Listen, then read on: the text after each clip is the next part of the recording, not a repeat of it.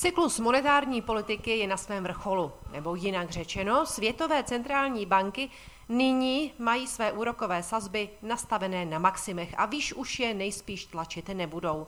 Potvrdila to hned trojice pro nás významných centrálních bank. Včera o úrokových sazbách hlasovala americká centrální banka Fed. Dosud jde o nejvýznamnější centrální banku světa. Fed své úrokové sazby tentokrát už nezvýšil. A byť se šéf Fedu Jerome Powell snažil tvářit přísně a nevyloučil, že by do konce roku ještě k jednomu zvýšení úrokových sazeb mohlo dojít, finanční trh mu to moc nebaštil. Ve skutečnosti začala reagovat, jako kdyby už bylo na spadnutí snížení úrokových sazeb. Na vrcholu jsou úrokové sazby také v Británii.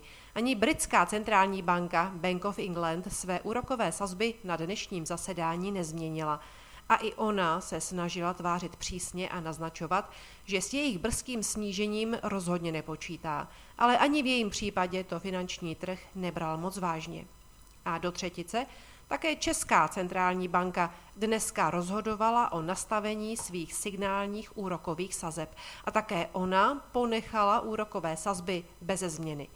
Na tiskovou konferenci České národní banky se v tuto chvíli zatím stále ještě čeká, ale asi si můžeme typnout, co bude následovat. Nejspíš se čeští centrální bankéři budou snažit tvářit přísně a naznačovat, že hned tak úrokové sazby nesníží. Proč tyhle tanečky? A proč je jednání centrálních bank o úrokových sazbách tak důležité? Protože zatímco u monetární politice centrálních bank se dá říci, že už je na vrcholu, o reálných ekonomikách se rozhodně nedá říci, že by zrcadlově s tím byly právě teď na svém dnu. Ve skutečnosti většina ekonomik teprve testuje, jak hluboko se takové dno nachází.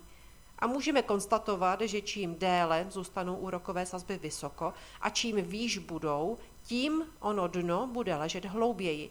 A to je to, oč tu běží.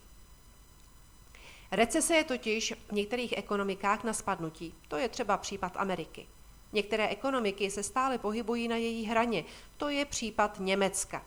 A v jiných ekonomikách je už recese dávno potvrzená. To je třeba případ Česka. Česko to moc nevytrhne, to je malá země, ale jakmile přijde recese do Ameriky, mohou se začít dít věci. Především může začít na finančních trzích chybět likvidita. A v tu chvíli bude náramně důležité, jak drahé v tu chvíli budou peníze. Pokud se sejde situace, že Spojené státy americké spadnou do recese a současně jejich úrokové sazby stále ještě budou na nejvyšší hodnotě za posledních 22 let, hodně firem, včetně finančních gigantů, se může ocitnout na suchu s likviditou. A pak si asi umíte představit ten fičák na finančním trhu – Americké dluhopisy už to mají za sebou.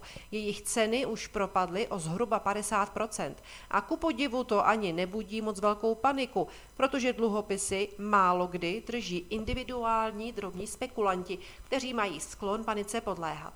Ale pokud začnou chybět peníze, zrychlí se propad také u akcí.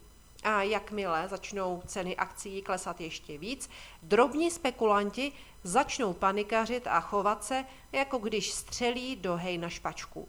A to pokles cen akcí ještě zrychlí. V podstatě tedy, když řešíme, jak centrální banky nyní rozhodují o svých úrokových sazbách, řešíme vlastně, jak velký a rychlý propad zažijí burzy.